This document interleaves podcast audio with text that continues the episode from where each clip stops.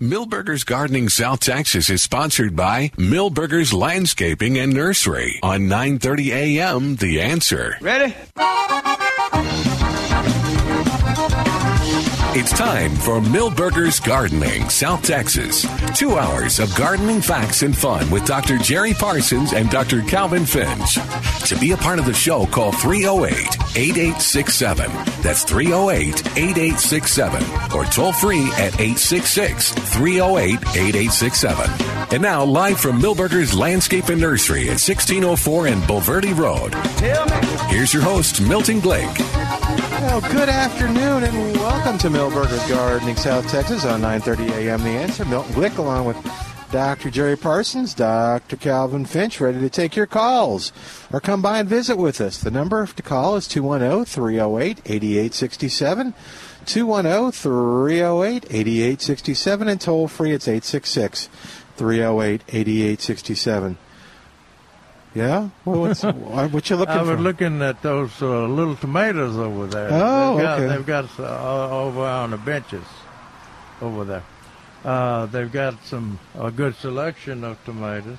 Mm-hmm. You And, want to talk uh, about some of the items on sale, or No, no? Okay, just just tomatoes. and, uh, and they are they're they're small. They're in um, a feed pot, okay. And I'm thinking that uh, the majority, of course, they got some gallons, but I'm thinking the majority of plants in the next couple of weeks are going to be in small small pots. He's got the four and a half inch too, I believe. Yeah, well, that's what he wants, Yeah. but it's going to be hard, if not impossible, to find those oh, because he. in the next couple of weeks. oh, okay. We'll have to ask him. Well, it's it just depends on wh- which uh, variety you want and and what you decide on, how you handle them. The one gallon, you're ready. You can put them in the morning sun and and uh, Give them keep them out of afternoon heat shade. for a while. Yeah. Or but the, the those little one inch, Jerry, I'm I'm sure you were going to say you need to pot those up Yeah. you know, uh, in a one gallon container. And you're not losing anything there because they're going to be growing at a rate at least as fast as they could grow in that in, in your garden. Oh yeah. In the hundred degree heat in the hot soil. And you can put them in that uh, perfect area that has morning sun and afternoon shade. Out of the wind too. Yeah. Hey, we got Stan on the line at 210-308-8867. 210-308-8867. Hey, Stan. Welcome to Milberger's Gardening, South Texas. How you doing today? Well, I'm doing great. I hope you guys are doing okay too. I have a question on asparagus. I have some very large asparagus plants. Some of them, uh, at least one of them, has uh, developed the red berries.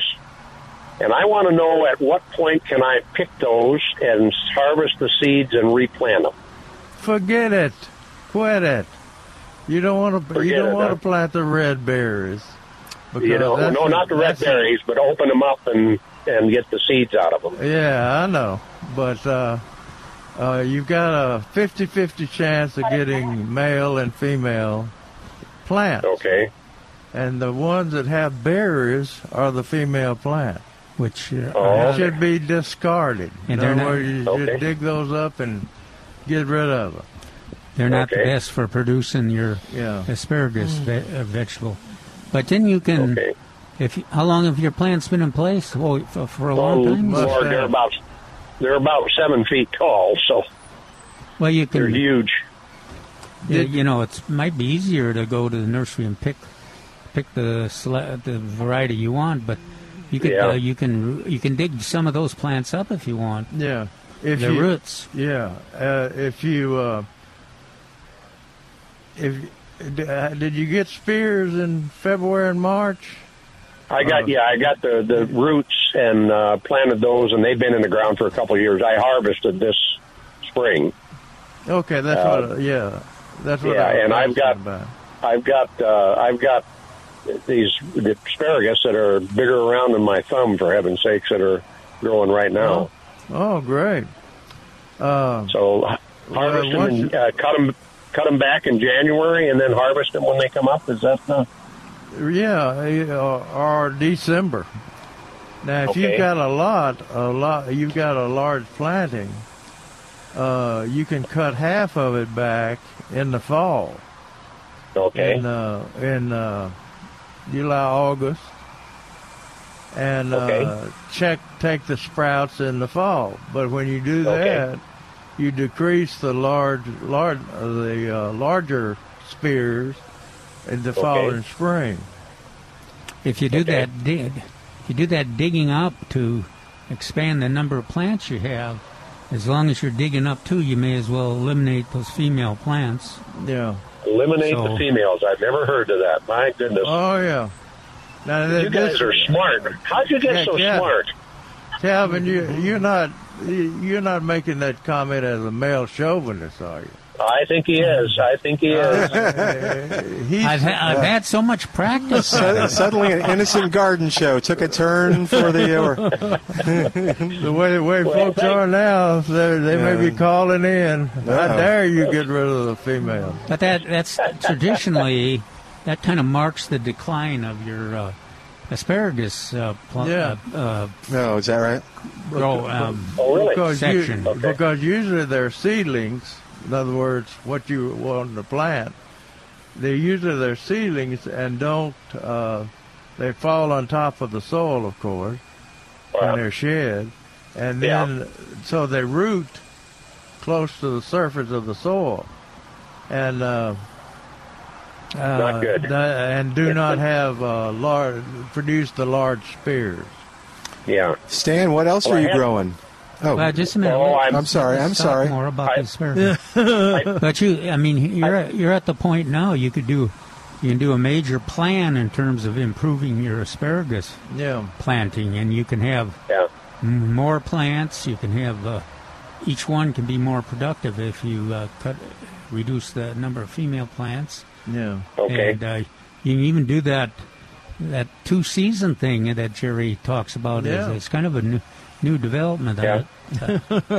Uh, Yeah. Uh, Yeah. Did you, do you remember what varieties they are? Is it Martha Well, or actually- Mary Washington? No, but I have. I ended up actually uh, uh, with two different varieties. One of them is a purple one, and I don't. Uh, I don't know how many plants I've got. I wasn't very smart when I planted them. I planted them all. Uh, you know, I'm from up north initially, and and we had Yeah. asparagus in our garden, but it was all in the clump. You know, Yeah. so I planted them all close together. So now I've got these asparagus that are uh, two inches apart, which should be eight or ten inches apart. Yeah. Yeah. So But one one is one is purple, and uh, right. uh, did you get them at a at a nursery? Where'd you get them? Yes, I got them. I, I got them from Fanick's. Okay.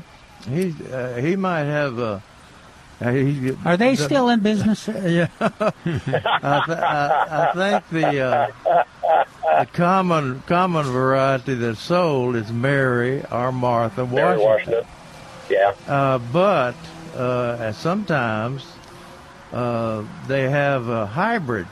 The first hybrids, uh, 157, uh, Okay.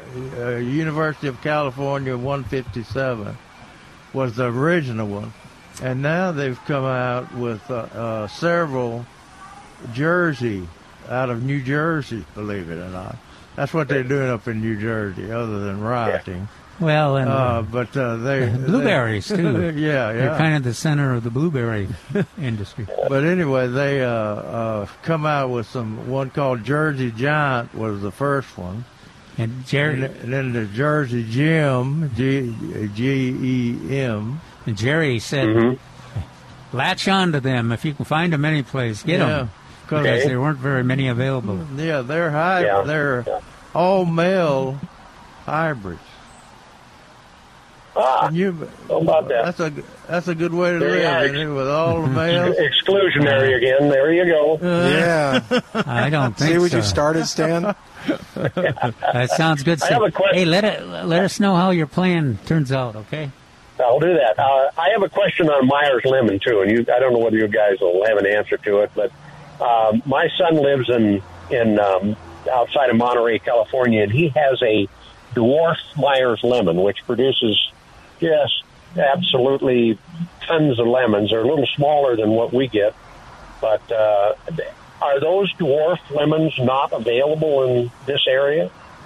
I never have heard of one. No, I don't. I don't know what it is either. But the good news Well- is, the good news is, they come back true from seed. So you can get Okay. some seeds from your son uh, and plant them and grow them here, and they'll be the same dwarf lemon. Yeah, that's Okay, well, I I threatened to uh, threatened to get one from a nursery out there, but I was advised that the two thousand dollar fine and losing my car at the border probably was not a good idea. that is absolutely true. Wow. You, you'll be better to do uh, get the seed, and they can they can I'll mail have to the try seed. that. Yeah, Yeah, I'll get, have to try get all that. the all, get all the seed you can from them and plant them out. Do they need to be do they need to be dried then before they're planted? Not necessarily. Uh, Okay. some people say they're better to plant wet right, right out of the uh, uh, plant, Plant, out of yeah. the fruit. See But yeah. uh, I- Work- we've we've planted them dry and wet, and uh, they seem Okay. to come up. we planted them when they've been in people's pockets or or in Yeah. their uh, toolbox. yeah, there you go. Yeah, and I was just But, uh, I was con- curious about whether or not maybe the the rootstock uh, for that dwarf was something that wouldn't grow here. I, I don't, you know, I don't have any idea. I'm not that smart. Well, Uh, if it's gra- if it's gra- I never have heard of a dwarfing citrus rootstock. Okay, But uh, but uh, if it is on a rootstock, that then my idea of saving the seed won't work. yeah. But well, it- I can try it. You know, if it doesn't work, if it doesn't work. Yeah. I don't have one now, so I won't have one in the future if it doesn't work, and it won't make any difference. There you go. Sounds you good, still Stan. have lemon. Lime. okay, thank you guys. Well, I got a lemon All right. tree. that Bye-bye. All right. You take care. Thank you, Stan. Great questions. Grow us a couple Yeah. I'll do that. seedlings. All right. Okay. 210 308 8867. 210 308. That sounded interesting with that. Yeah. 308 8867. Speaking of growing things from seeds, it, it's been a couple weeks since we talked about it. How are the Rio Grande gold peppers coming? Okay, you brought that up, didn't you? Yeah. I, should, I shouldn't have. Should I have asked first? Uh, we're having. up, up. We go. We got to take a break. Uh, we Oh. may. No, I don't know. Do you want to? Want me to think of a reason that we'd? Uh, Yeah, okay. we're not going. We're not. It's going to be a week or two later. Okay, that's good enough. That's all I need to know. We, that that's it. All right. Okay. No, no, no. I We was can- I was trying to cover for you. hey, we can. We don't have to uh, take a as break. part of that discussion too, we can talk about uh, like eggplant. I, I've had some questions on uh, can they replant the eggplants for the fall and things like that, so we can kind of review that. Yeah. So at the same time, we're talking about Rio Grande. Most, most people don't do that, but uh, you can, you can do it. It should should work. I, I, And and the worst thing or the best thing could happen is Ah. it not have any eggplant, and Well, then you won't have to eat your wife's favorite eggplant casserole. he, uh, the, the the gardener was talking about. He's got some spider mites on there. oh yeah, they And- love uh, eggplant. But I, I, I never have as much problem with spider mites and eggplant as I do in tomatoes. No, yeah, they love tomatoes, but uh, they'll get on eggplant too. Yeah. What they don't won't get on very readily Peppers. is pepper. Ooh, that's good. Yeah, So okay, so you answered my question. yeah. Another All one. right, But give it uh, more time. we've had, and that's Yeah, perfection takes time, and those things are really good. that goes back to the uh, Peat pots. uh, what I was talking about the small plants that we're gonna Hmm. have to have for the next uh, week or two You know, because uh, uh, because the uh, the grower that grows all these hybrid tomatoes for us and uh, and the Rio Grande Gold uh, has run into a production problem Oh. and uh, so uh, he's having to. He he he said he wanted to reseed the Rio Grande Gold. He still had some seed left, but uh, the plants came up Hmm. and have been transplanted into larger containers. But uh, uh, I think starting now from seed uh, would put them too late. Oh, it's too late. So it's just like the eggplants. Make uh, one option is to make do with what we got. Yeah, yeah. Hopefully the weather will cooperate. We can, the gardeners like Milton can uh, e- expect to collect seed. you Have uh, less yeah, we're gonna. peppers to use, but uh, collect some seed. Yeah, we're going to do the project. We're the Rio Grande Gold Pepper Project. All right, 210 308 8867. 210 308 8867. All right, well, let's take a break. While we do, you give us a call. 210 308 8867. More of Milberger's Gardening South Texas coming up. Live from Milberger's Landscape Nursery at 1604 on Bulverde Road on 9:30 a.m. This is The Answer.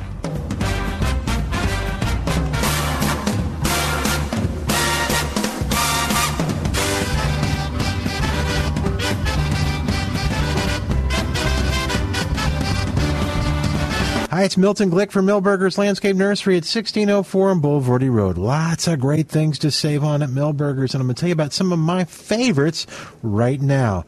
Are you ready to plant fall tomatoes? Well, fall tomatoes are here, and these are the varieties at Milberger's that are recommended for our area, including 602, HM 8849, Red Deuce, Celebrity. These are Texas superstars like Tycoon or Dwarf Cherry Surprise, and much, much more in the four and a half pots with a well-rooted transplant, just a dollar ninety-nine. This week at Milberger's, you'll save on Mexican Bird of Paradise, a Texas superstar. Cenizo is on sale. Texas Sage in the three and five gallon containers now just sixteen eighty-eight. You'll save on Gold Star Esperanza on sale in the twelve-inch pot for just nineteen eighty-eight. Thryallis, Angel Trumpet, Variegated Ginger, and more at Milberger's Landscape Nursery, 1604 on Bulverde Road, on the web at milbergernursery.com.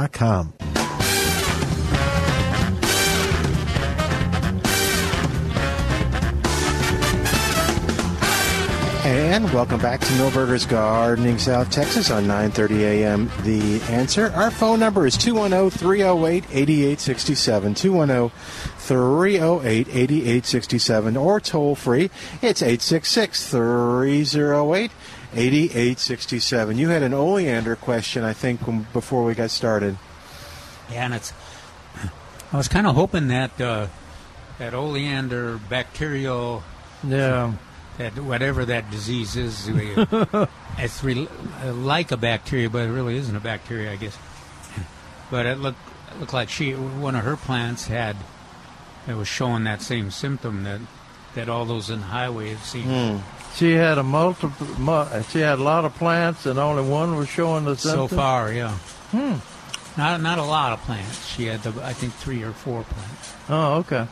And uh, if I re- I remembered right, I, t- I told her to uh, just the be- the best she could do is just cut those uh, dime pieces out of there and got a little head of it, Yeah. and uh, hope hopefully, it, in which might in a lot of cases it happened that, that just that one plant would be Yeah. wiped out. They said the original recommendation was to cut the plant, the whole plant, to the ground Oh, wow. and let it regrow around because uh, oleanders are not grafted. Well, her hers uh, looked like they hadn't been pruned for a long time. They had lots of Oh, okay. quite leggy, so that that would have been a good idea uh, in terms of the Yeah, just cut it to the appearance ground. too. Yeah. Yeah. Cool. O- Okay, Milton, are you ready? Sure. Uh-oh. I want everybody to get their pencils and papers out and remember the number up here 210 to call 308 8867. to berate Calvin about his article in today's paper. Oh, that'll be nice. He loves it. He loves that kind of. He'll go. He'll go toe to toe with you. He's not afraid of it. Which I wish which issue is it? The deer, the, I mean, they went the all the deer, all the ra- Yeah. deer. But uh, we'll start out with number one. Number one. Deer are not grazers. Oh, okay. Well, we've had this discussion with our with uh, the neighbors out at uh, out at uh, uh, my son-in-law's uh, house out there in uh, Fair Oaks, it is, and uh, the guy behind us said deer do not eat grass. Eat some, not much. Yeah, they eat some, but uh, so as Appleton has got pictures of deer eating his front eating in his front yard. Does uh, now if you took those pictures in my in Hollywood Park. yeah, if you took those pictures in my neighborhood, if you if you followed that down to that picture, quite often it would be horse herb or one of because because in my neighborhood and I've you know there's not much soil there's lots of sh- Yeah. shade trees and everything so the lawns are not dense San Augustine or anything Yeah, so you've got lots of uh, lots of bro- uh, herbs forbs and yeah. and uh, broadleaves in there But Well, Forrest doesn't have herbs and broadleaves in his yard in Hollywood Park. Does Forrest know much about deer? no. but uh, I mean, uh, I think I think the the research is consistent in terms of if they got their choice, they they wouldn't eat a lot of deer. I mean, eat a lot of grass. grass. Well, in fact, they couldn't survive. But one Exa- of the exactly. That's that's what I was getting ready to say. Uh, uh, I did, look- did some looking at, into this situation, and deer will eat like you- I, I think you said. Uh, deer will con, uh, consume during grass, uh, uh, consume some grass during a drought, lush and they may rely on irrigated St. Augustine grass for moisture. And uh, that's probably the case, but uh, they've done research, and a deer fed fed nothing but grass will die. So they have to have forbs uh, for their main source of uh, of edibles. that's. But it- it's hard to explain to people when they got a yard full of deer out there eating the grass. so uh, it's it's just uh, they're they're just amusing themselves, I guess, with the grass. Second deal is feeding corn to deer will not reduce consumption of plants. Now, Milton, give the give the number again. 210 308 8867. I have a feeling you're just making trouble here. What's is anything different from the No, I'm just, I'm just pointing it out. But uh, Calvin makes a good good point there. In the short term, corn may replace calories normally provided by landscape plants. In the long term, however, corn feeding will contribute to population increase, and the bigger the herd will consume more plants. Corn does not provide protein and other essential nutrients available in plants. So, uh, Hi. go ahead. Go ahead. Oh, did you have a question? Yeah, she. Oh, d- can we? You want to ask it on the air? yes. Just stand right and kind of. Yeah, you can just you can you can just talk and they'll I hear can ask Yeah. her for, ask, ask her a question for her. What you got there? Oh, okay. She okay. got the citrus and the leaves all I just want to know if you can help me with my lemon uh, stems that are No, in bad shape. we can't. No. Yeah. All right, Calvin will put it a little more kindly. They, uh, well, I was, I was noticing the, the, the, the thorns too. Um, Yeah, do they not? yeah, wh- th- th- this is common. This is uh, la- last week we had a, Yeah. similar situation. They, and in fact, Meyer lemons um, quite often will show this. Uh, this in, this insect is uh, what do we call it here? A leaf miner. leaf miner, and almost every, in my experience, almost every Meyer lemon has a few. Then there's some some years that really show uh, an ex- extreme amount. I, I've I've never f- I never had it be a. I never thought of it as a, a special problem that would uh, go kill a tree or anything. Yeah, it usually affects about uh, ten percent or less of the uh, foliage. Is that is, is is yours a big tree? No, it's a it's a little bush about this high. Oh, And okay. this is a, it's probably four years old. It's the first year it's got lemons, and I've probably got 50 lemons on it. Oofta. Uh oh. There's too many. All right. It's too It's a lot of lemons to support. That's too How- many. Really? How come? How come it's only that tall? It was. Uh, we had it in a um, Large container. barrel thing for a Yeah. couple for three years, and finally took it out and put it in the ground. And uh, it When? just when When did you do that? uh, last spring maybe Oh, okay. a year ago, Okay. and then it took off. okay, good. Yeah. Yeah, they don't like to be root bound. So how many uh, lemons should I leave on there? Half of them. Half of them. Okay, just clip them off. Yes, ma'am. And a lot of them are hanging or down on the ground. Should I take those off first? Well, you- well, you can kind of try to even out the the branches. Now, the the other thing, you in some cases you can use you can use those lemons for cook those uh, immature lemons for ones? cooking cooking and everything. Really? Yeah. Okay. You So- drink a lot of whiskey? No. You don't. Okay. Uh, tequila, Yeah, you yeah, can make well, some real. Oh yeah. The green ones will work for that. Yeah. Do they taste more like limes when they're green? Yeah, they do. You're losing your mask there. Yeah, they do. They. Uh, that's because that's one. because you're making me so thirsty for. Uh, You need a new one. uh, That one looks like it's been around a while. Oh, I was just, it just used it yesterday. Uh, Uh, so is there anything I need to do about this or just let it go?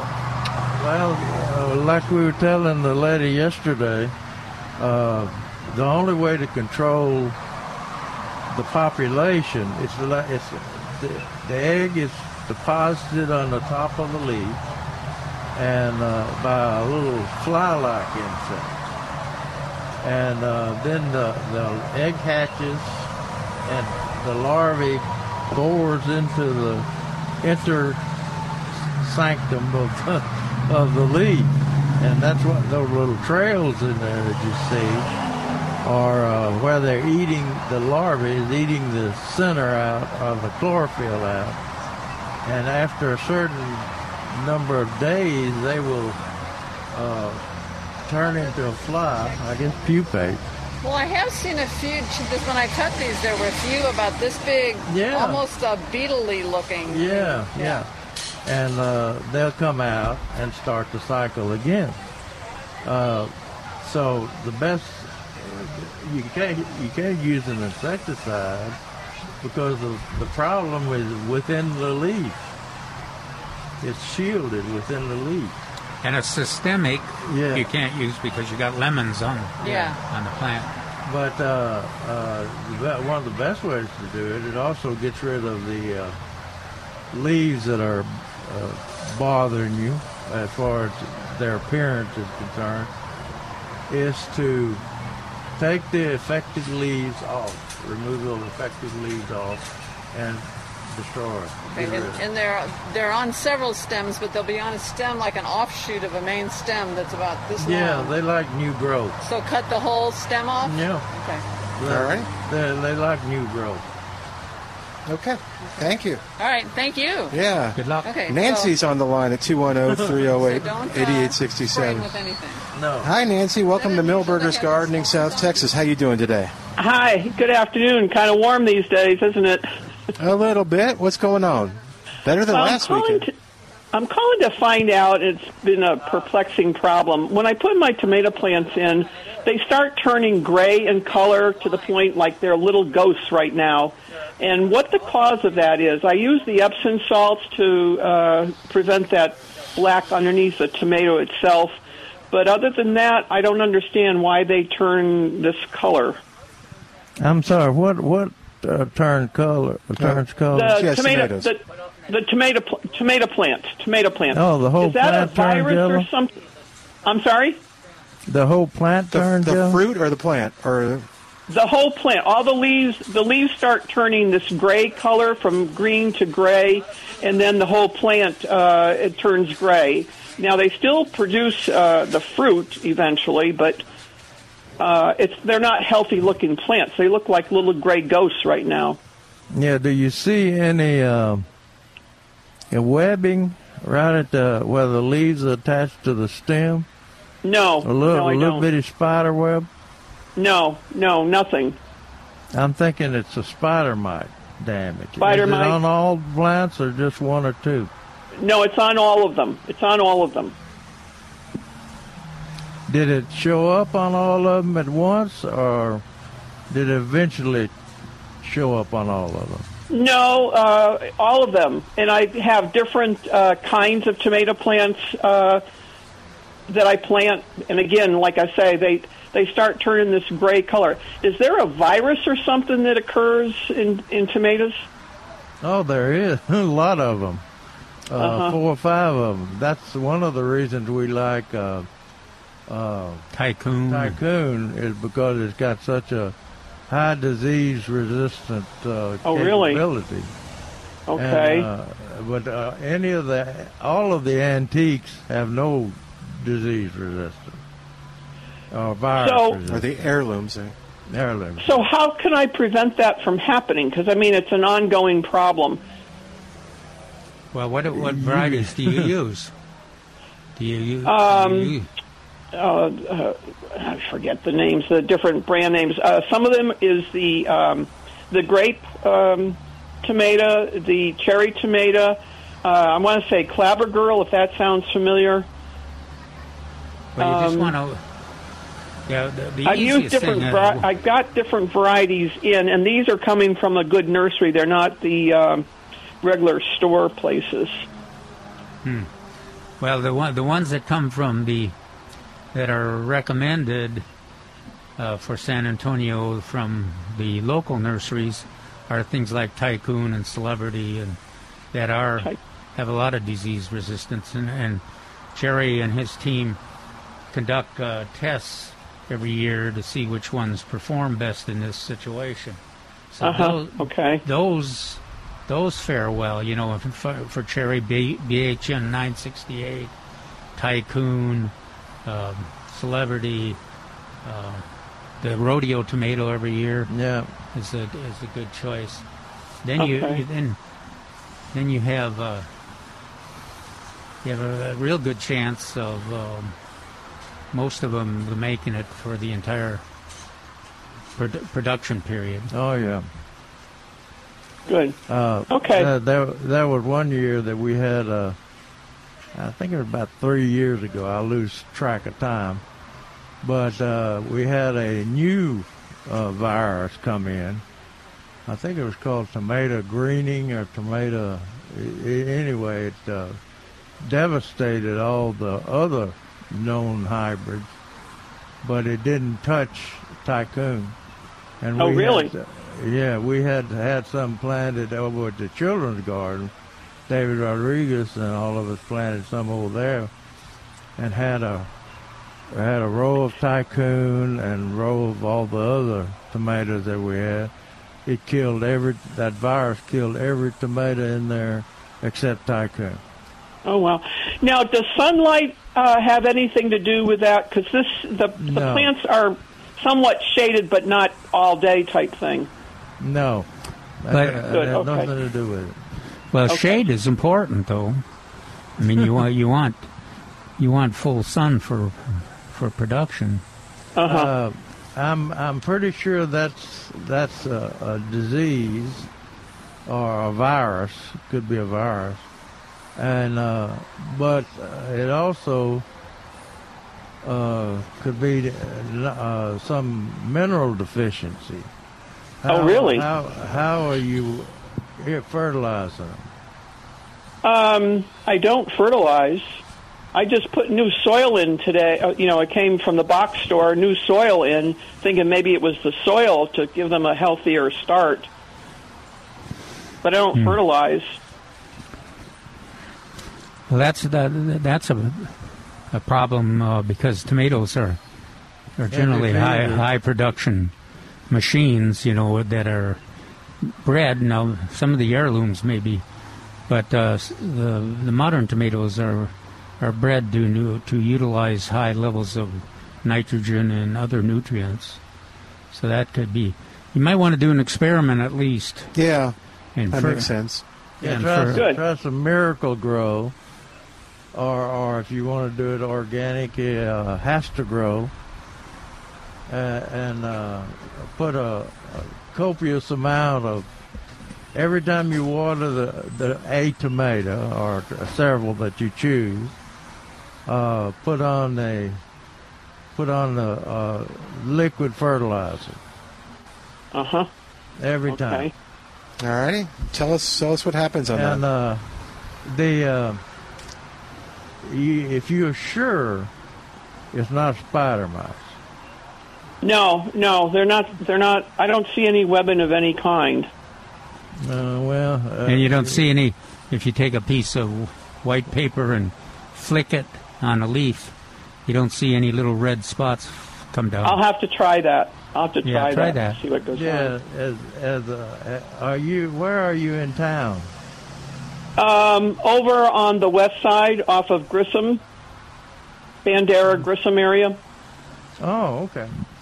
Um, you could you you're fairly close to uh, uh, Rainbow Rainbow. Rainbow Garden Center. Yes, yeah, I've used. Yeah, that's where I got my tomato plants from. Yeah. So take a couple of leaves in, several leaves in, and uh, let them look at it to make sure it's not spider mite.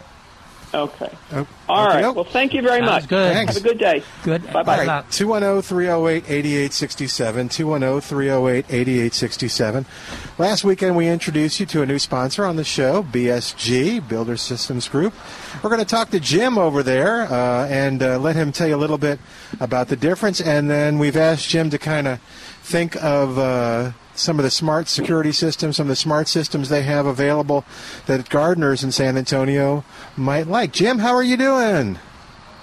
I'm doing great. Thanks for having us on. Absolutely. All right. So I'm going to give the website and we'll give the phone number. We'll do it again, but it's bsgtexas.com. And the uh, phone number over there is uh, going to be 210 877 1222.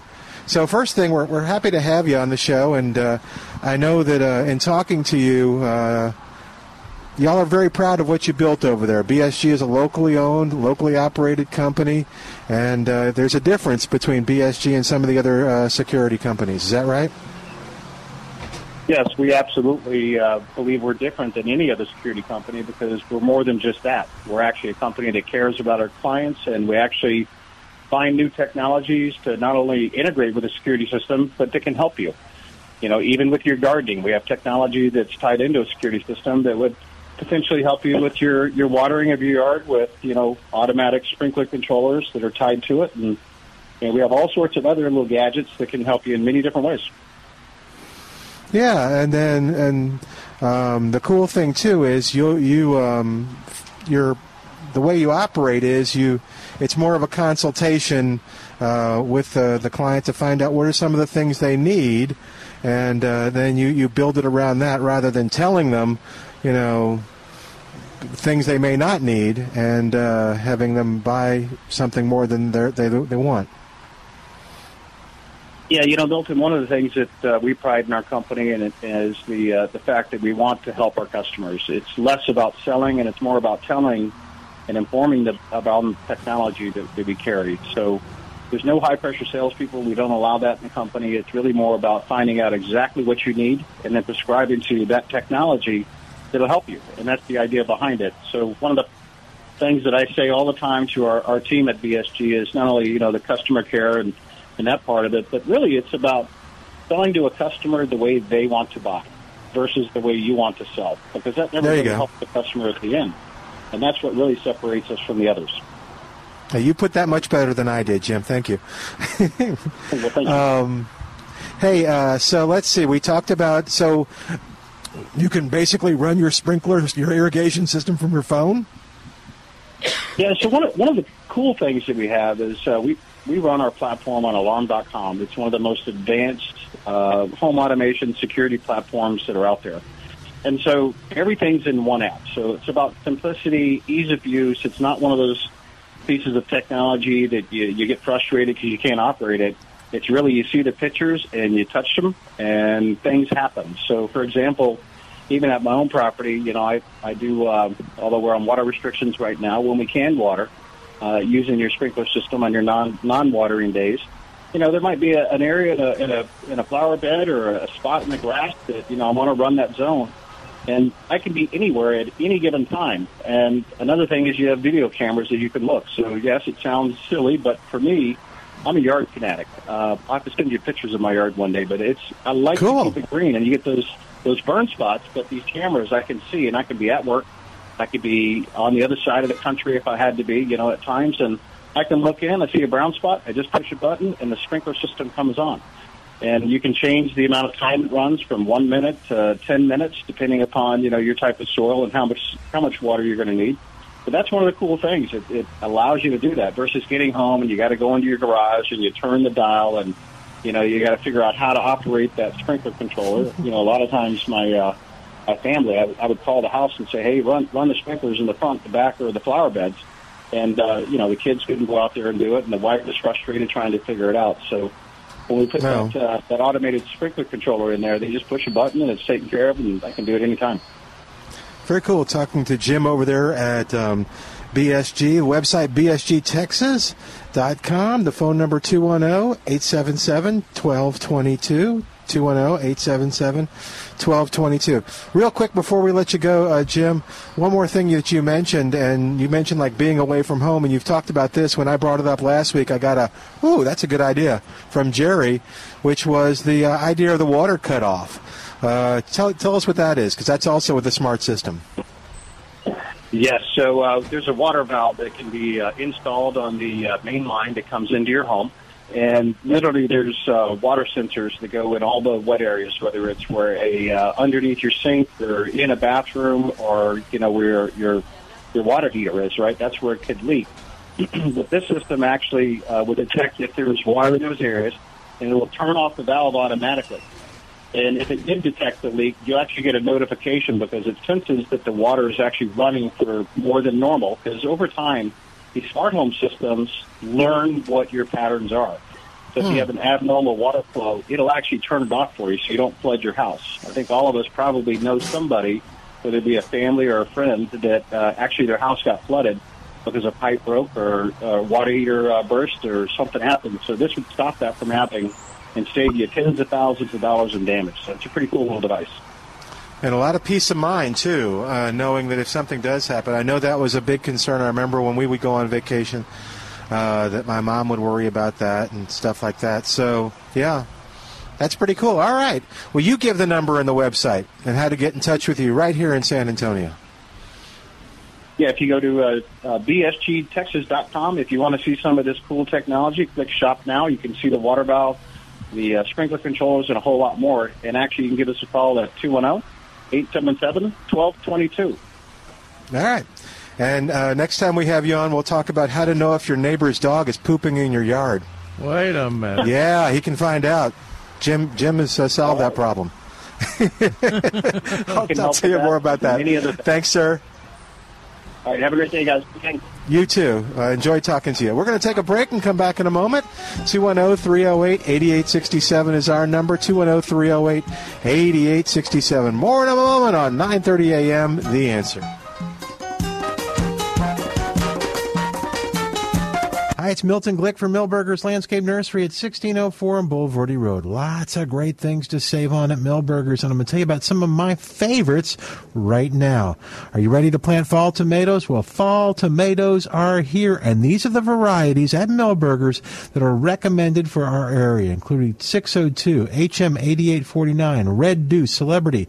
These are Texas superstars like Tycoon or Dwarf Cherry Surprise, and much, much more in the four and a half pots with a well-rooted transplant, just a dollar ninety-nine. This week at Milberger's, you'll save on Mexican Bird of Paradise, a Texas superstar. Cenizo is on sale. Texas Sage in the three and five gallon containers now just sixteen eighty-eight. You'll save on Gold Star Esperanza on sale in the twelve-inch pot for just nineteen eighty-eight. Thryallis, Angel Trumpet, Variegated Ginger, and more at Milberger's Landscape Nursery, 1604 and Bull Bulverde Road, on the web at milbergernursery.com.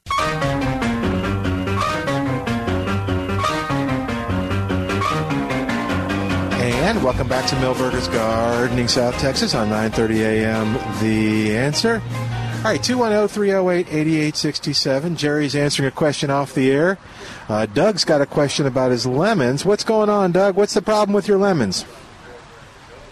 Hey, I was wondering, there was a commentary on that, Danielle Sattel, S-I-T-T-E-L, on Google. In her WordPress, it says children are pumped with unhealthy, surrounded, no escaping on a forced marriage. Doug, Doug, is this about your lemon? It doesn't sound about your lemon.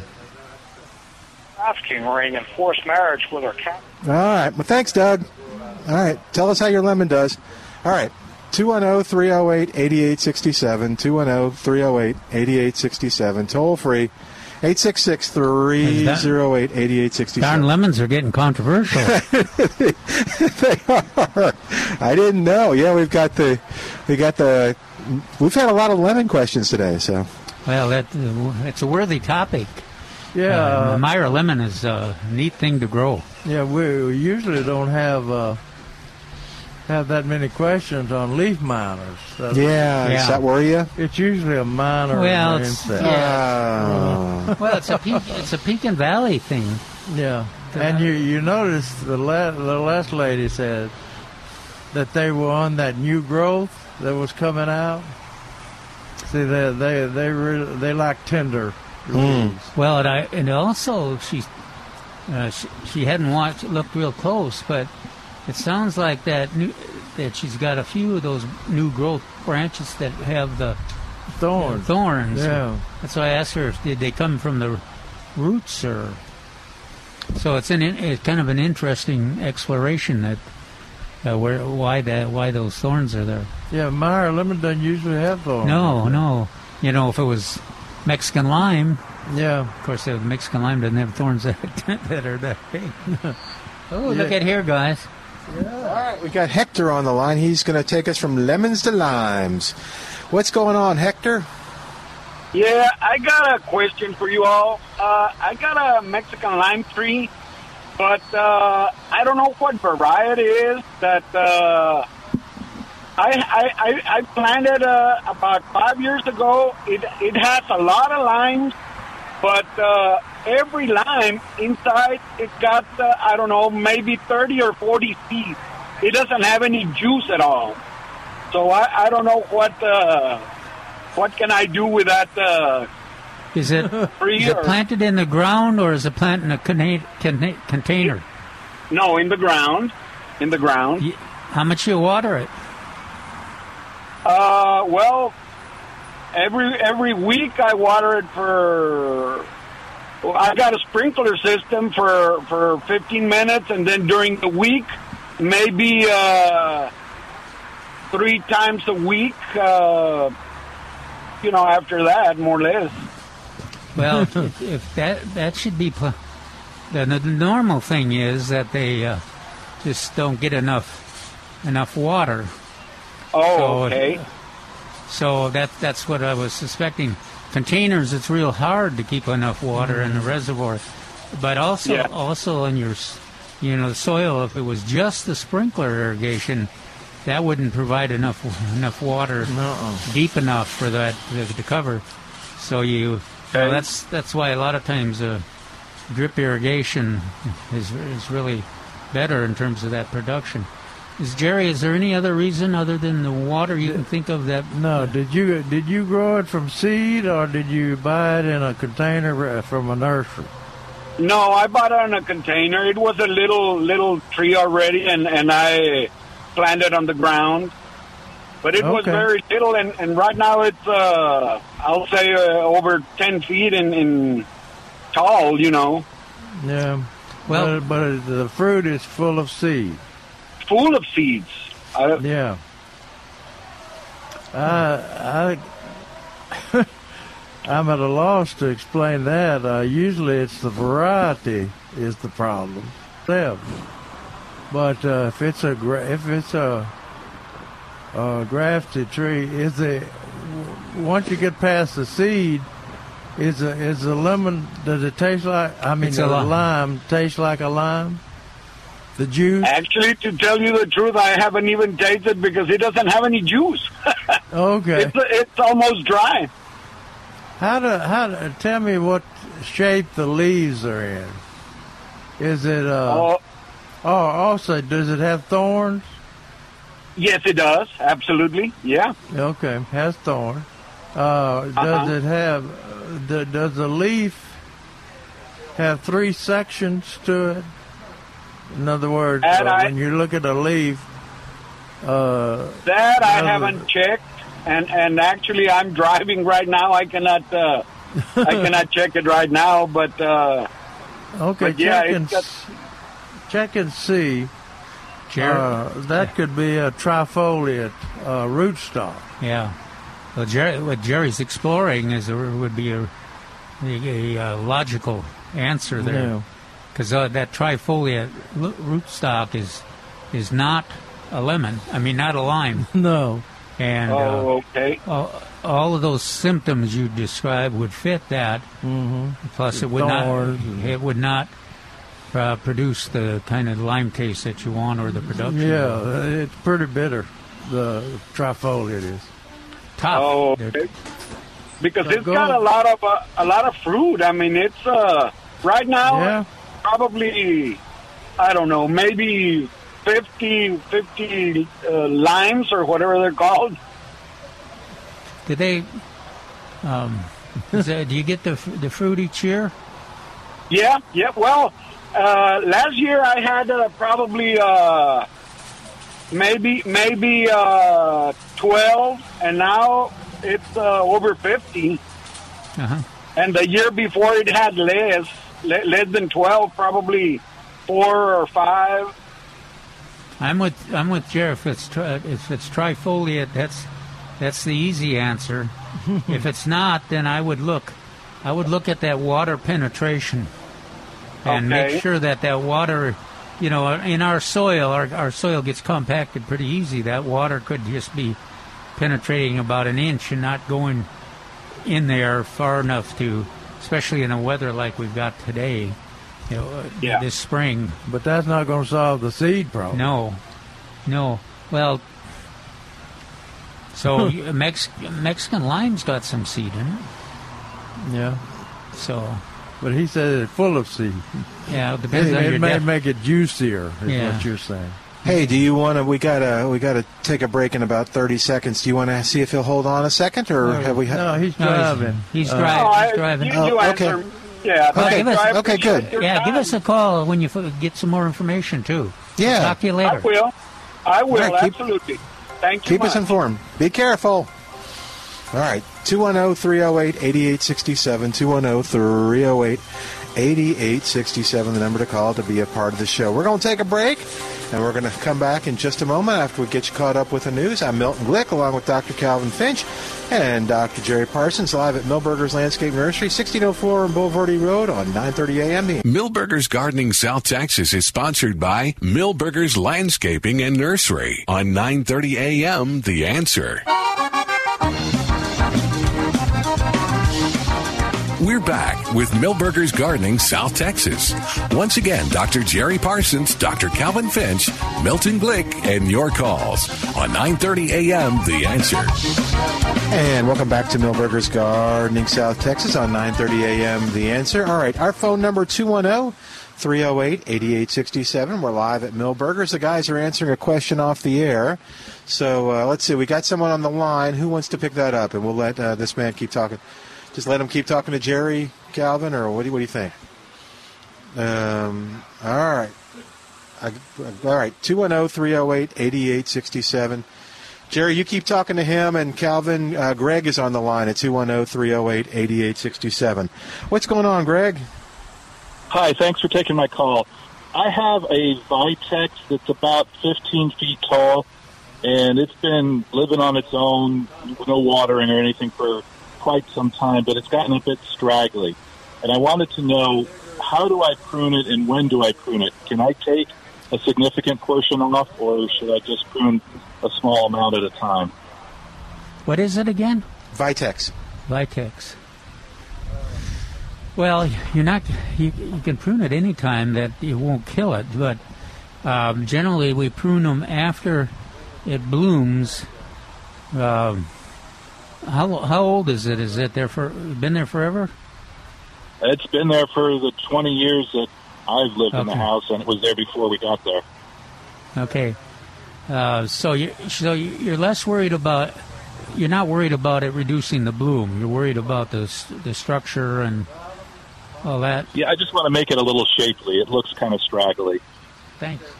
Yeah. Um, then you can you got you can do it now if you if you uh, want to, or you could do it you could do it in the in the in the winter time too. Uh, one of the management practices on Vitex is the you know the really to prune back the the blooms. Is that is there any any advantage to waiting for you or? I can wait. I just don't know how to do it. Oh, um, hmm. I was going Like to say, yeah, off- there, there's lot, there's lots of there's lots of examples of pruning peach trees and roses and things on uh, plantanswers.com. But the, I, I would do it. Uh, let's see, you mi- you might you might uh, do you you can can you uh, do you have a, a vision of of what you want it to look like?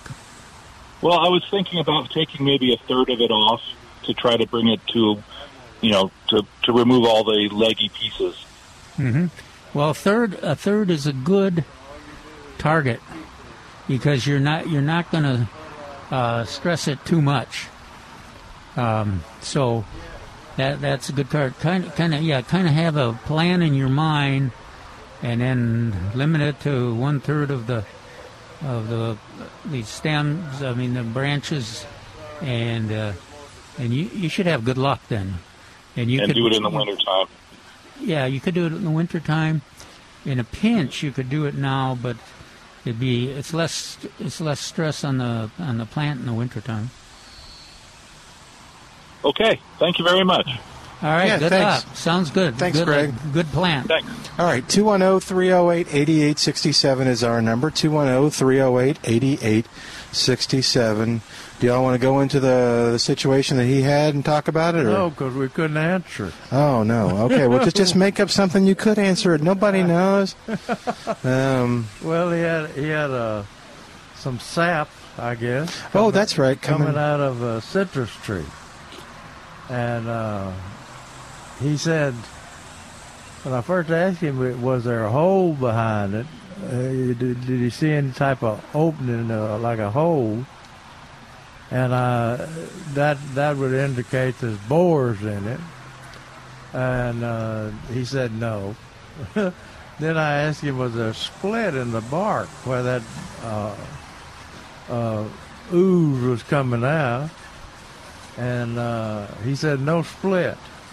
Hmm. Well, I told him it had to be coming out of some orifice, some some opening.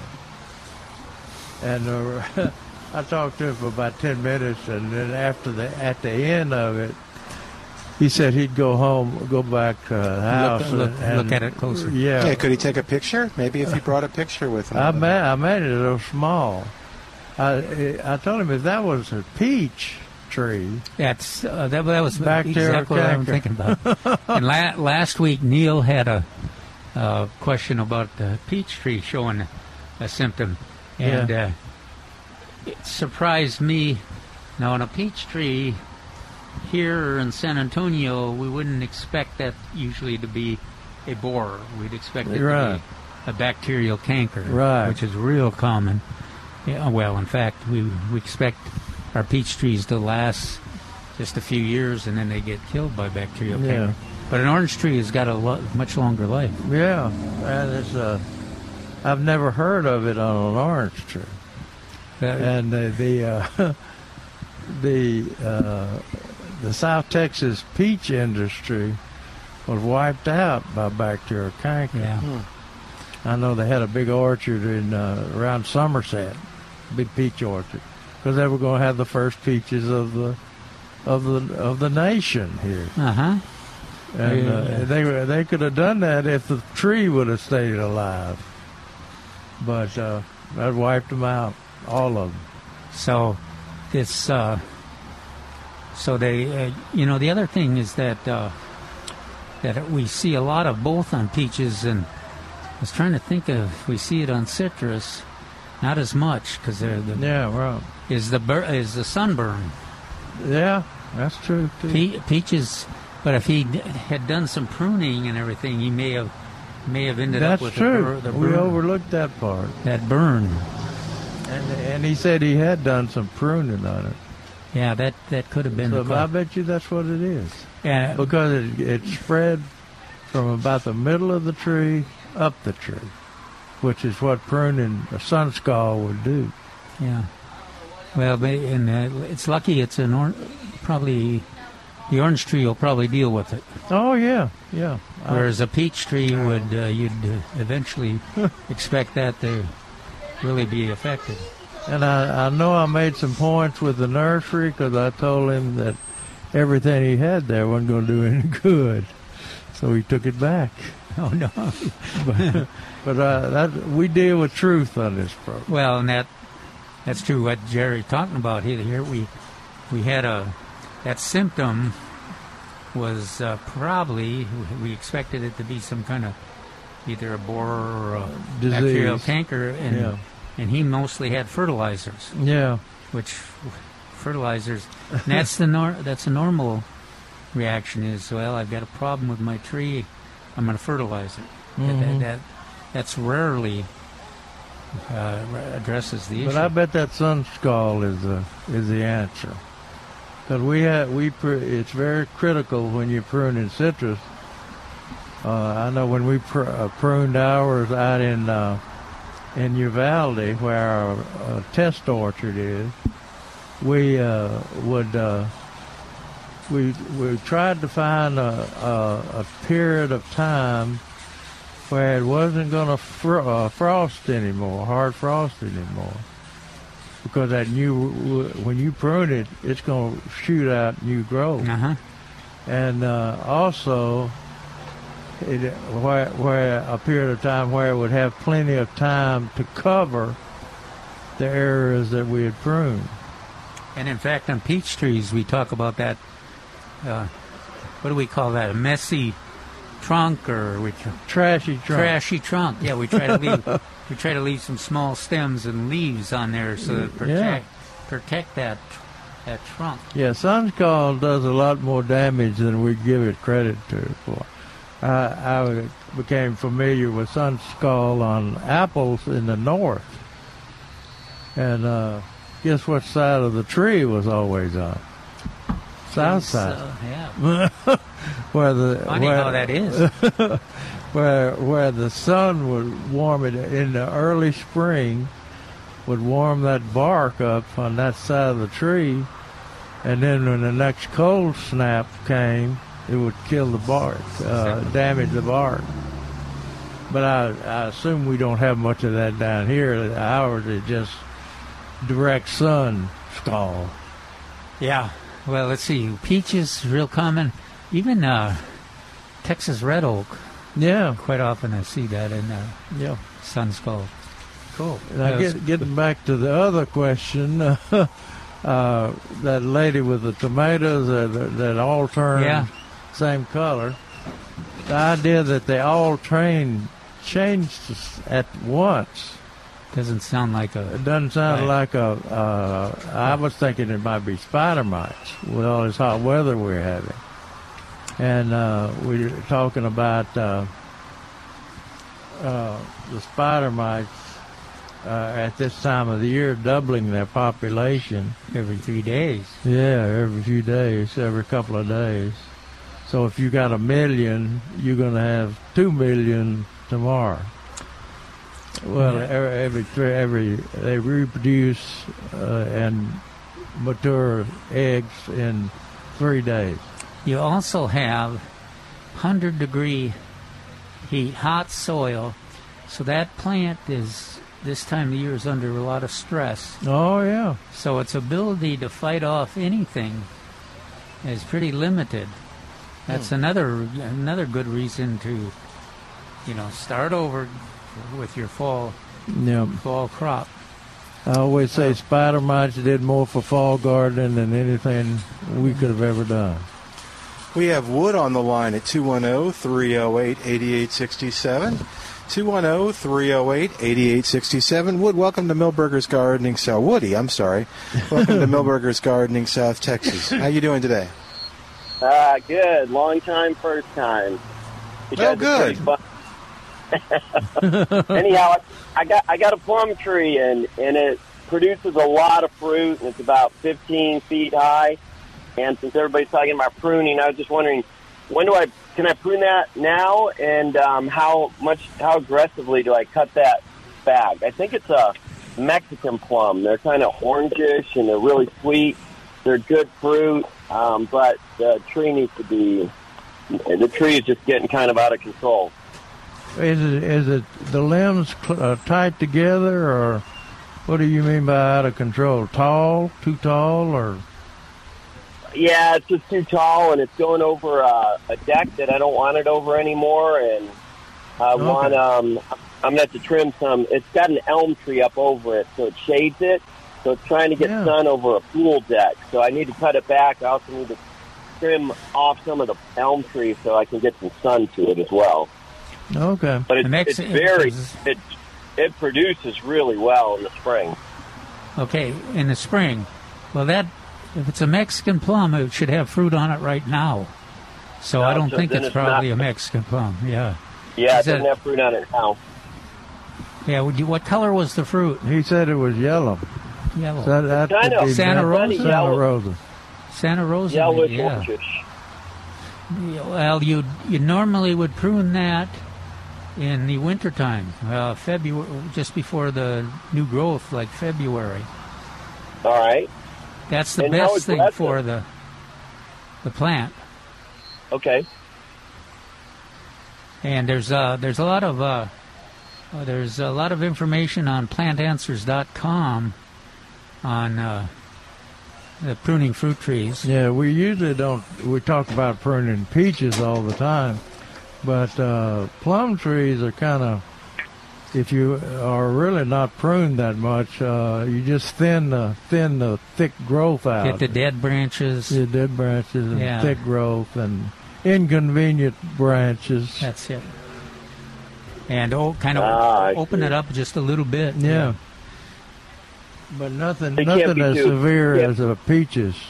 Now you All right. could, you know, if that if that was a a structural kind of thing, I don't know that that that might it's going to stress the plant a bit. But uh, but if you had some real problem branches, you could could cut them now. Yeah. But uh, the best the best thing if you're going to do a lot of cutting, it would be in February. Okay. All right. Well, thank you very much. Good luck. All right, thanks. oh, 210 308 8867. 210 308 8867. Toll free, it's 866 308 8867. Let's take a break. While we do, you give us a call home. Be a part of the show. We have more of Milberger's Gardening South Texas coming up on 9.30 a.m. The Answer.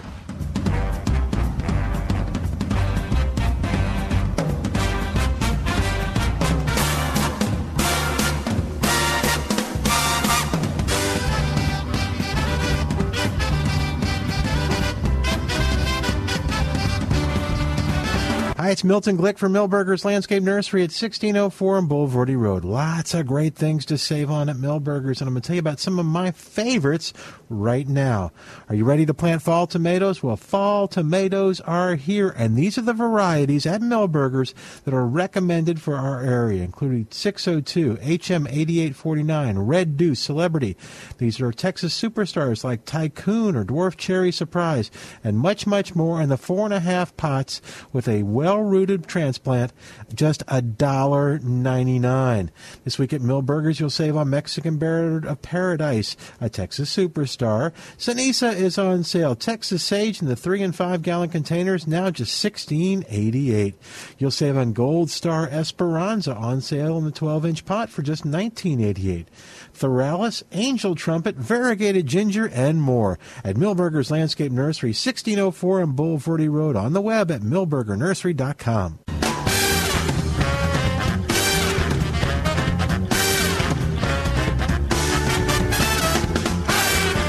And welcome back to Milberger's Gardening, South Texas on 9:30 a.m. The answer.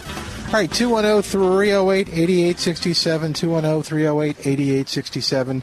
But here's another number for you, 210-656-3721. That's the name for Spider, that's the number, rather, for Spider-Man Termite and Pest Control. I called Warren, I think on uh, on Tuesday, and was uh, just talking, and we were. Uh, um, I asked him kind of what folks are noticing. He said he's getting termite calls every day. So folks must be noticing a lot of termite action. Must so be swarming or something. Maybe so, because that was uh, I did some research online, and that was the real way. There were other indicators that you might have them, like the trails, or uh, you were joking about the picture falling off the wall. Yeah. That's that you got them at that point. A lot of people have said said that. But the swarming was the big one. Well, and, fi- and fire ants are moving. Oh, are they really? So you, Oh. if you see fire, you know, you see fire ant eggs and fire ants, or you see uh, other other varieties of ants too. You say, "Hmm, I better have this examined Yeah. to make sure they're not termites." Yeah. Well, the what you know, the one way you can tell the difference between fire ants and termites. Uh, you is bite you? Stick your No. finger in there. This is a Or, or you Wi- can call, wiggle it around. If you don't want to do that, I bet that they can they can tell you that That'll Spider-Man the difference. Spider-Man has trained. That's one advantage of having little kids still at Ah, home. You know, you can have them get. Y'all are horrible. Stick Look, don't have your little kids do it. Don't you do it. Call Spider-Man Warren Remy. He'll do it. Actually, what he'll do is he knows he's trained. He can tell the difference. He also said He fleas doesn't were. stick uh, his finger in there. he does not. He has other more scientific methods than the finger Th- sticking. Mine's pretty scientific. Is it? You've, you've, you've, It's you- been a right a hundred percent of the time. Wow. All right. I don't know how he does it. Just trust Spider-Man, and Warren Remy, and Spider-Man Termite and Pest Control to get rid of those termites. uh, 210-656-3721. We'll talk more about fleas, which he says are a big issue as well. All right. That's uh, 210-656-3721 or go spidermanpest.com. Go spidermanpest.com. Trace is probably really disappointed he missed missed the termite talk. I, Yeah, I heard yeah. enough of it where Jerry said, "Stick your finger down in the mouth." oh, for the fire That, that was to find out if you had fire ants. So I, I had to come over with that one. Yeah, you, you don't recommend that either? I don't recommend that. Well, and also the This is views a- of this is Jerry are purely his own and do not ref- reflect those I've of done that on Milberger's, TV. the answer. I've done that several times on TV. Good for you. We're glad. It's, it's okay. Uh, who- we, we do who- not recommend this. Who was the uh, We'll, we'll move on. uh, commissioner of agriculture that let the ants bite him? Ew, ow. Yeah, Fire ant bites he- I think he got. He didn't get voted in last time. That, last that would. time. That, your, Masochist for sure. well, your opponent might take that and say, you know, if you're. Anyway. Trace, how are you? What's happening? I'm okay. I just had to come up with when I heard that. All right. Make sure he didn't say anything else. Thank you. I pre- appreciate that. Hey Trace, What, those, what do you do? Uh, those, ca- those cannas are knockout. yeah, we've been admiring them. Yeah, that yellow one. Yeah, we, uh, pretty yellow. There was actually three colors when they came in. You know, and, Oh. and they're already gone. What were the other colors? Uh, I I, want guess- to say red and orange. Yeah, I was. I Uh, can't believe that they they must have been spectacular if they've left those. They, they all these they all nice. were about the same height. All had pretty leaves and just different bloom. Huh. And Yeah. the cat the caterpillars hadn't uh, ravished them. So Uh, they, haven't, they haven't been here long enough. For the sake of education, I oh, dear. I have picked two leaves off your Brugmansias. Tell me you're not going to eat them. Doesn't mean you can eat them. But what's the difference in these two leaves? Well, they're probably two different varieties. notches. Yeah, it's two different Yeah, varieties. one But has How can a- you tell is- by the leaves? Well, one is serrated and There one you is go. not. The one that has serration or little uh, points along the deal is is yellow. Is is uh, Charles Grimaldi. Okay. The ones that are smooth are pink Huh. Should be white. Oh, white, pink or white. So uh, see, you can impress people. Yellow. So, yeah. Let me see the other one. So Hang on. So- Um, hold on. Pink or white? There you go. so, Wow. So what I hear is he's going to be buying two angels trumpets because That's 'cause he's he's already- defoliating. Yeah. what defoliated. You got you finally got him to stop eating the daylilies, eh? and now he's picking the leaves off the off the Yeah, stuff. I knew I was going to get into a lot of discussion when when I picked those leaves. And we'll we'll have you know, it's always funny. I, I, I, I I'll, I'd love to take credit as a marketer, but I probably can't. But as soon as Calvin finished talking about the the cannas, someone walked over and picked one up and put it in the basket. So I'm sure that was Calvin that influenced them. Well, do you, re- do you remember the? That's true. The Fanick's Phlox. Oh uh, gosh, oh, yeah, yeah. that was amazing. we, we, we- I think we had it. We really talked about it for the first time, and there were, you know, you have the people can't see, but there are rows of uh, of um, uh, perennials perpendicular to the porch, and we were talking about it and its fragrance and how well it does, and Yeah. Texas. Uh, Oh, it reminded me of lilacs. Yeah. Minnesota. This fragrance. Next thing we know, there are people asking us, "Where's that lilac?" yeah, and actually they did. I, I just heard you talking about it. Where is it? Where is it? So maybe uh, maybe I should take more credit.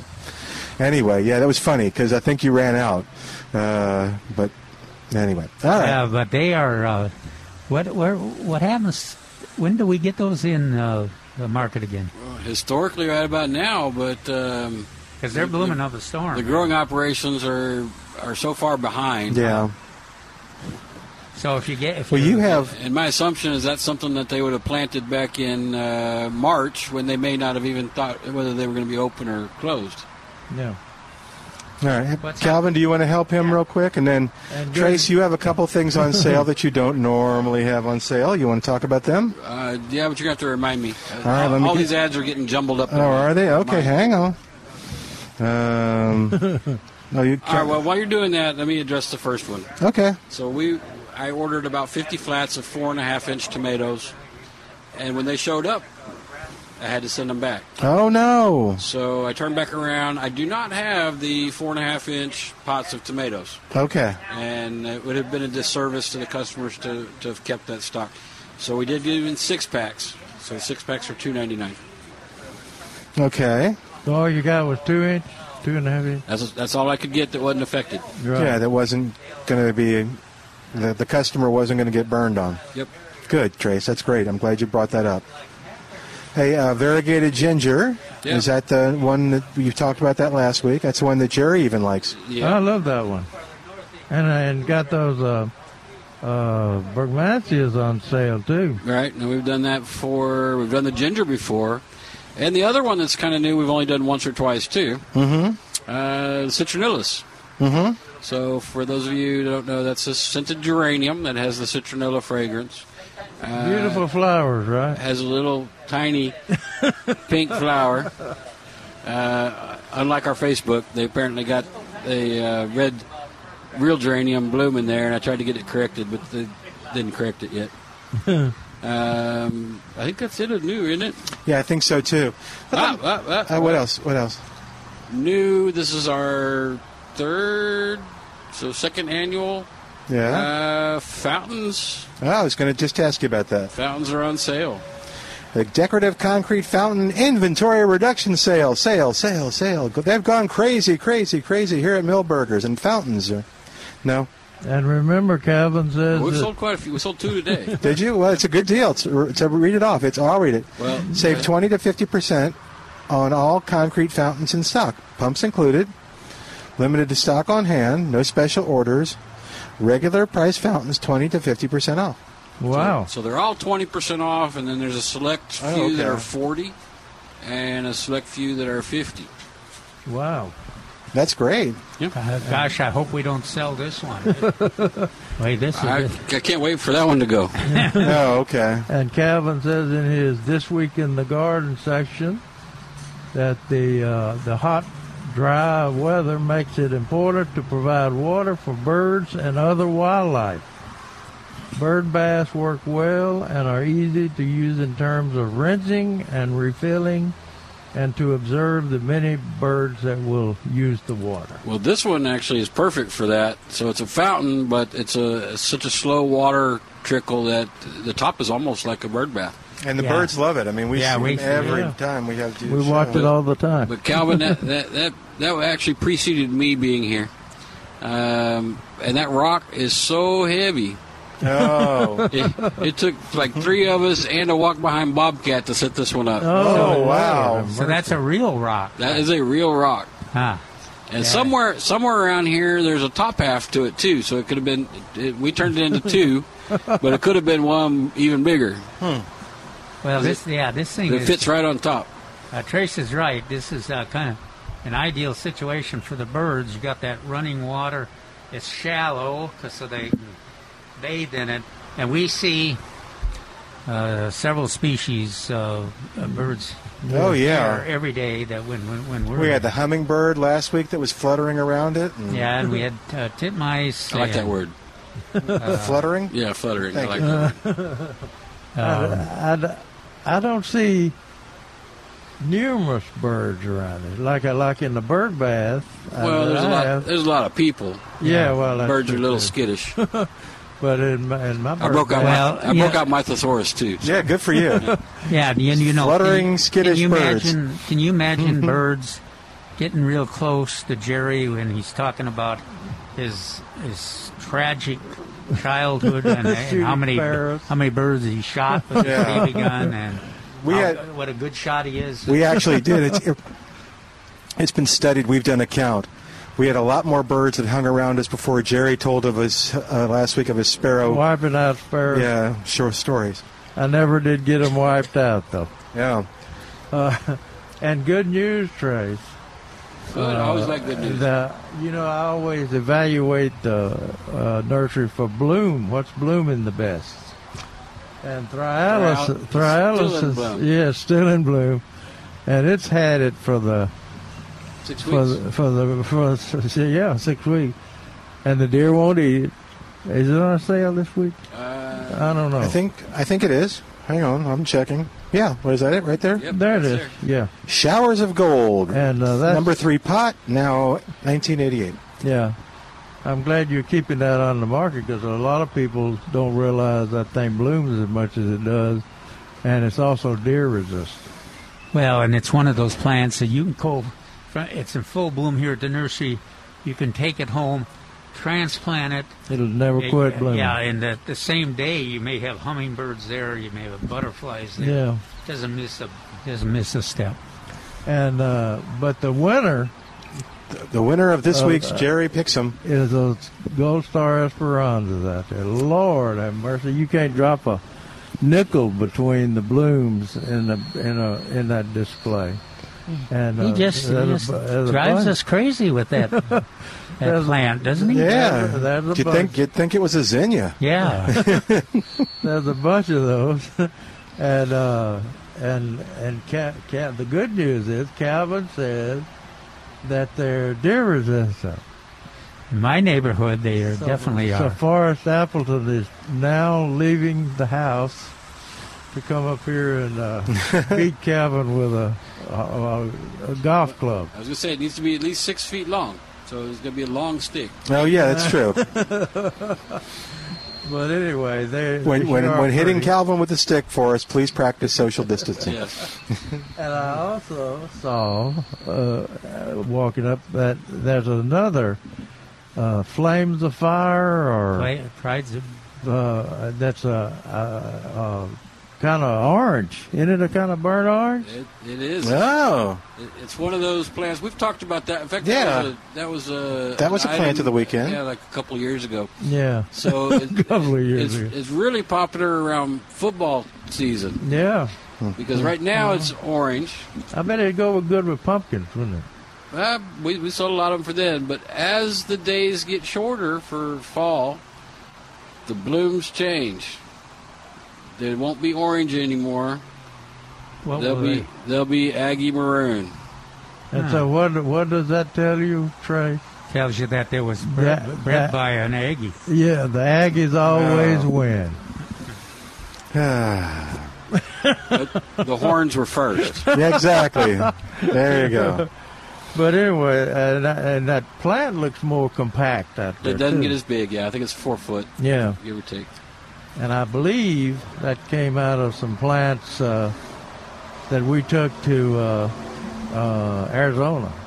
Uh, the first time I saw it, it was out of that that company in Arizona. Yeah. Um, Jo- uh, they use George Hull, who's passed away now, of course, uh, did that breeding.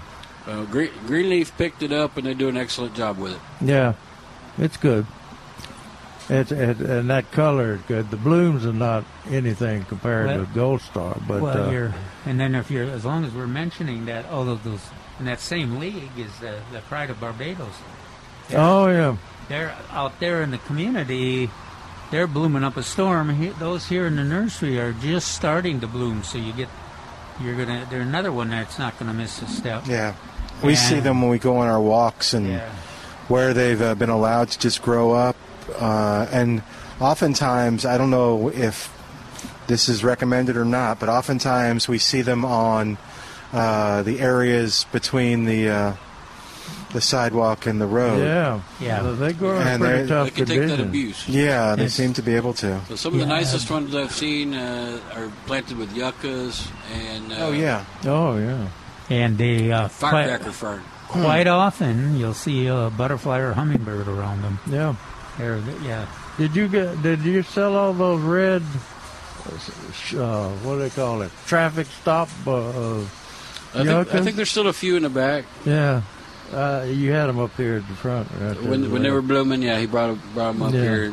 But that that that's a good new plant. Stay, stays a little shorter than the regular red yucca, but by It- God, it's actually red. It's red. It's big time red. So do we have uh, um, Queen's Crown, uh, the, the coral vine? We have that red Uh, one. Last time I was back there, there was three or four of the red ones, but I'm not sure they're still there. Okay, because I, you know, we Jerry in the past we mentioned that what a spectacular pollinator plant they are, Oh yeah. and I was I've got one that's, despite my fighting, trying to get rid of it in my yard, it's come up aside uh, along the fence, and I went out. I was going out there to deal with it, and I just wow, it was attractive. Plus, it was loaded with. Uh, Bees and butterflies and hummingbirds. oh yeah. Yeah, it's it's if It you're must have a lot of nectar in it. Yeah. good nectar in it. if you're looking for a plant to to really ha- ha- help meet the needs of the, the bees and the other pollinators, that's a that's a good one. And then we got that that red version. Uh, I don't know if it's a I always Fandango. yeah, imagine Fandango. imagine it's a little less aggressive than the pink version. No, I don't think so. but it's uh, it's really a nice color. Yeah. And then they, the only the saving grace is in in in terms of not taking over your neighborhood is that they they retreat when the cold weather comes. Yep. Yeah. They'll freeze all the way back to the ground. Yeah. Go in with a pair of shears, uh, pull it off the trellis. My, my wife actually, once she gets it off, then she just mows over it, Yeah. and our mower picks it up. Yeah, it's very uh, brittle.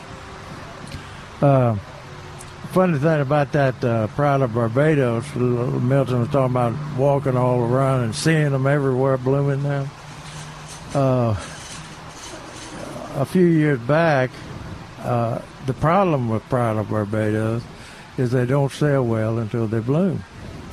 And so I had this wonderful idea that uh, that I was going to have some kind of uh, growth uh, growthing uh, method with the people in Arizona uh, that grow a lot of Pride of Barbados. So an airplane would fly in with the ones No, in bloom. they would they would grow them there and bring them into bloom, then truck them to our local hotel nursery. Yep. Thirty Yeah. years ago, we did that. Yeah, Yeah, we brought them. We brought them in for their uh, because we can get them blooming in like late April, early May. yeah, yeah.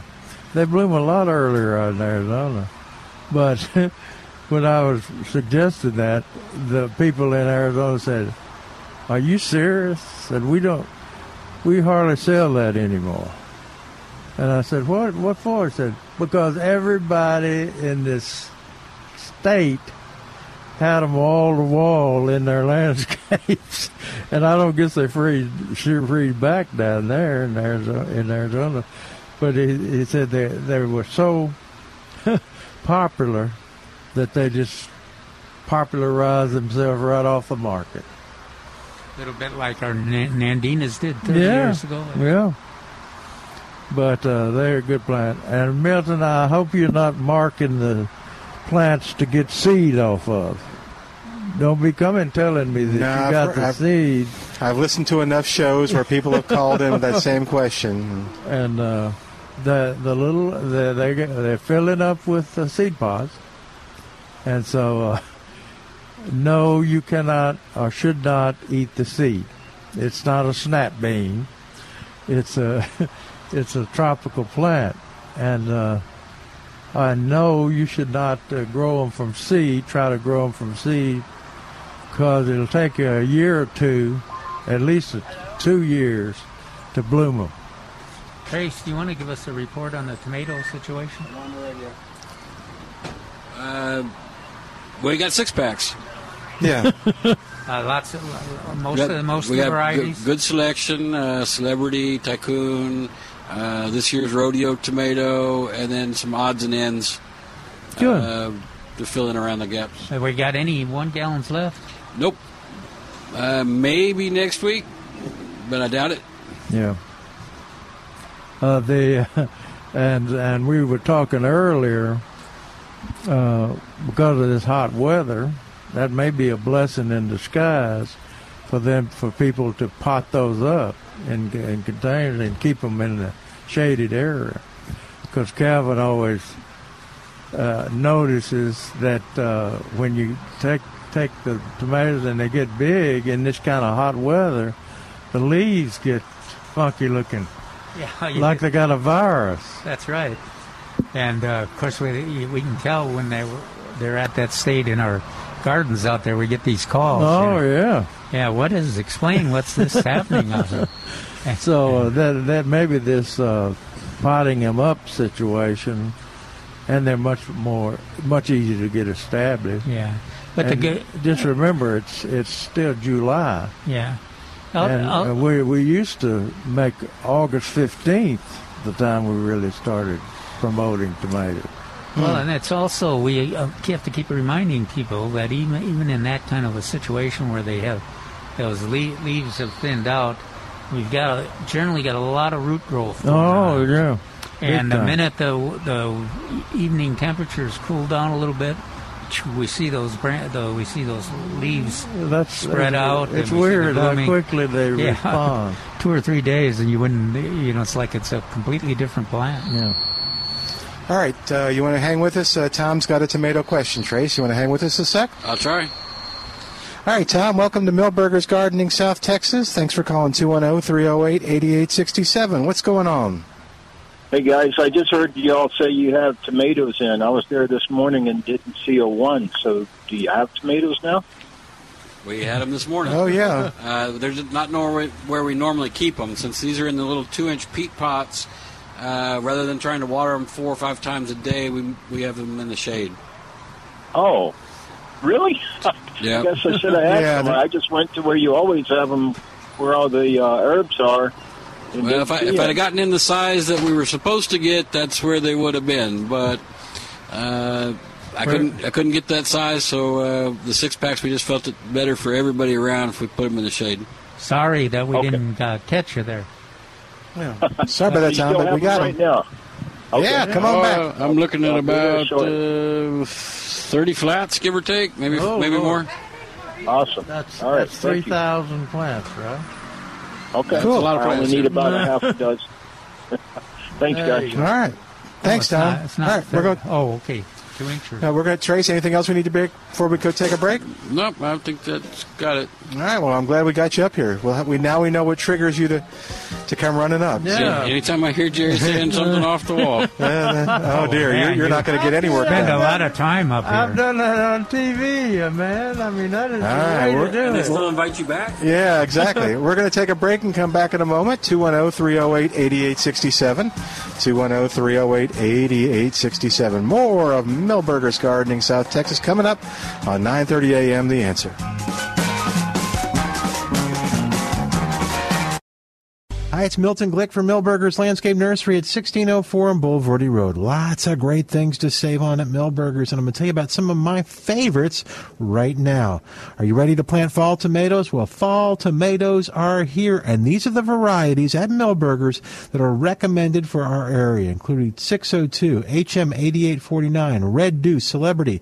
These are Texas superstars like Tycoon or Dwarf Cherry Surprise, and much, much more in the four and a half pots with a well rooted transplant, just a dollar ninety nine.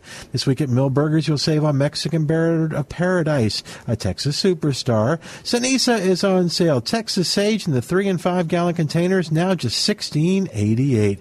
You'll save on Gold Star Esperanza on sale in the twelve inch pot for just nineteen eighty eight. Thryallis, Angel Trumpet, Variegated Ginger, and more at Milberger's Landscape Nursery, 1604 on Bulverde Road, on the web at milbergernursery.com.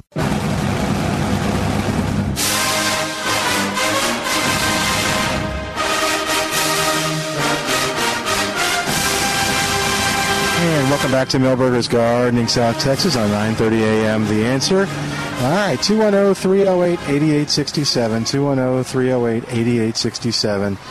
All right, and uh, we encourage you to give us a call. Let's talk gardening with you, and um, see what's going on in your gardening world. Were you finished berating Calvin? I can't remember. No, oh no. No, I'm, I didn't mean to remind you. I just, I just. Thanks, didn't Milton. Sure. I just didn't want to, you know, uh, use all the good stuff. Yeah, okay. I don't get to berate Calvin very much. Uh, I, I look hard for things, you know. but he he did have a. He he stepped out, I, and I I looked over it a couple of times, and I didn't see his, our comment that we always make about in some neighborhoods. So uh, there are a few in there. He he's he's open to uh, fussing at. So if you've got a plant that I'm getting ready to talk about that the deer did eat, please call and talk to Calvin. Okay. now, Forrest Appleton has uh, uh, of course, he's the formulator of our deer-resistant list that's on plantanswers.com with a disclaimer before he even gets started making a list And a- about what Calvin talked about, uh, that browsing is not the only threat on, on his article today, in today's paper. If, if, ru- if rubbing breaks through the smooth, thin bark on young trees, the damage can be permanent. permanent. The tree will never achieve its growth rate potential. Yeah, the buck's really look, looking good this spring. Yeah. And uh, Well, it's summer, right? This is not spring, is it? we were talking about Brugmansia earlier. I've seen them rub on Brugmansia, and that's supposed to be every piece of it's supposed to be poisonous. Yeah. And deer won't eat it, Texas mountain laurel. They but they yeah, they'll they'll rub on it. And Forrest went into a lot of explanation about that. Uh, it's on plantanswers.com on the uh, information index under pest, P E S T S. And it's a good idea to kind of compare, because there may be uh, forest, some plants that Forrest has identified that, that I didn't list, and then there's uh, un, undoubtedly there's some that he has had experience with, or, or somebody has reported that are eating Yeah. the plant in their particular neighborhood. Yeah, most most of the plants that I've wanted to test has been in his fenced backyard, and so I've always told him, "Uh, "Please let me know when you're going out of town, so I can open the gate and test these plants for the deer and see if the deer eat them or not." But he won't go along with that. Hmm. But uh, anyway, the uh, uh, he ta- he talks about rubbing on them and stomping on them. And with that said, I'm going to mention again. We mention every week, week, every day that they will not eat vinca, periwinkle. And now's the ideal time to plant vinca and periwinkle. Let's so, see. so it almost sounds like Jerry's Uh, deer-proof list is one plant long. Yeah. Is that Vinca? Yeah. Maybe Thryallis. Oh, Yeah, that's true. That's true. Yes, Thryallis. But anyway, I think it's not on sale this week. Nope. But they've got a a beautiful, beautiful uh, array or selection of, of Vinca. Yeah, and this this is uh, you know, and I've kind of bypassed it in past years, but I'm using it this year in in small containers in full sun, and uh, it just uh, looks spectacular out there. Vinca, Yeah, apparently. yeah. You have one plant, and it's uh, you know, these are these are uh, uh, containers that uh, the, even the moss roses don't last very long. But if uh, you know, if you give the Vinca water every other day, Yeah, they just stand up there straight with that bold color. That red is especially yeah. showing. You can wilt it, you can wilt it down pretty much, and it'll come back. yeah, it's a, it's So a- and it still be blooming the next day. gives you another option for full sun. Yeah. The uh, the uh, let's see the uh, Calvin says deer will not eat most shade trees, but if they're short enough for deer to reach, if they even if they're short enough to deer to reach, to protect them, put a sturdy fence five feet tall and six feet around the newly planted tree. The fence will protect the foliage and stems and also prevent bucks from rubbing their antlers on the trunk. And, uh, hello, do you have a question? Come on. Salvia. What, what, what about it? Did you want to come on the air? No. All right. Well, Calvin can answer it for you. Go ahead. Go ahead, Jerry. We got Okay. a couple minutes left. Jerry. Jerry. Huh? Did I lose you? No. Come, so you keep going. Let Calvin talk to Okay. her. Uh, I've, for those who uh, don't know this, I've got on my new hearing aids. today. I know. You can hear. And when those kids making that noise out there got Uh, my attention. Oh, okay. I used not to be able to hear them. Oh, okay. Just like I told my daughter, I can I can hear a lot, most most uh, noises, but uh, when she talks You real just don't- loud, I you- can't hear her. How odd, but you know. That's weird. Uh, among the medium-sized trees and large shrubs that deer pass up is Mexican plum, huisache, pomegranate, Texas mountain laurel, verbena, Tinus. tinus, and standard yaupon. So you didn't put, didn't you have, you had dwarf yaupon somewhere, didn't you? Had what? Dwarf yaupon.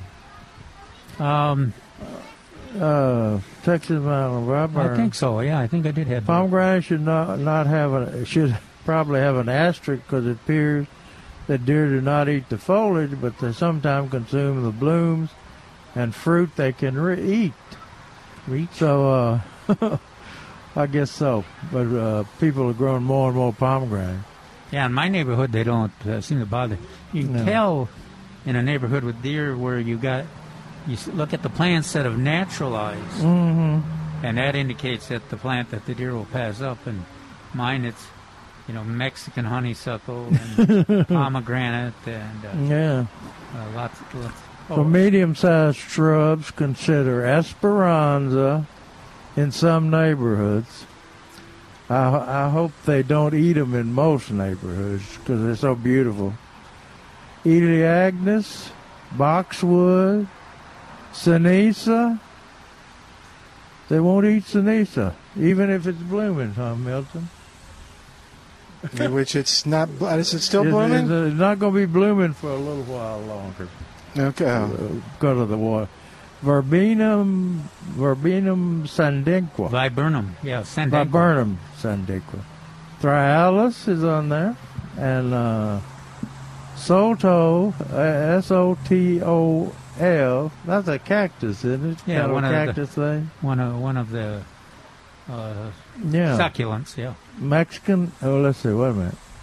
Uh, yucca, primrose jasmine, Yeah, they won't eat that. That's that's a good. Uh, well, we can po- positively say that they won't eat that. Uh, you can cover a lot of territory. With yeah, and it blooms early in the spring Hi. too. All right. You wanna be on the 210. radio? Did You wanna be on the radio? He's saying celebrity tomato. All right. So, all right, Calvin, see if you can help him. we only have a few minutes left. It's tomato plants. All right. On uh, Focus, Jerry. small, smaller shrubs that that deer do not eat, but can include Salvia greggii, dwarf yaupon. I thought you mentioned that. Dwarf Chinese holly, and cotoneaster. So they'll eat. Let's see. They'll, they won't eat dwarf yaupon. I thought they ate holly, dwarf, dwarf, uh, Chinese holly. Not a no, not not the uh, Not chi- the dwarf? At least mine they didn't eat. Okay. Uh, it's got the it's got seems to have enough thorn for them to, to leave it go. I'm thinking of Burford Hall. yeah, they ate Hey. Burford in mine. Okay, okay, Burford Hall. All right, we're going to finish this up tomorrow. We got to say goodbye for today. Thanks What? to uh, Al doing a great job. Have Thanks, of course, to you for listening. time. We'll, we'll finish up tomorrow. Now, didn't he receive? Didn't he do his quota of uh, analysis of that article? No. I don't know. Yeah, I think it's it's done. He can't even talk about it tomorrow. I'll have to pick on Neil. All right, back tomorrow on Milberger's Gardening, South Texas, on 9:30 a.m. The Answer.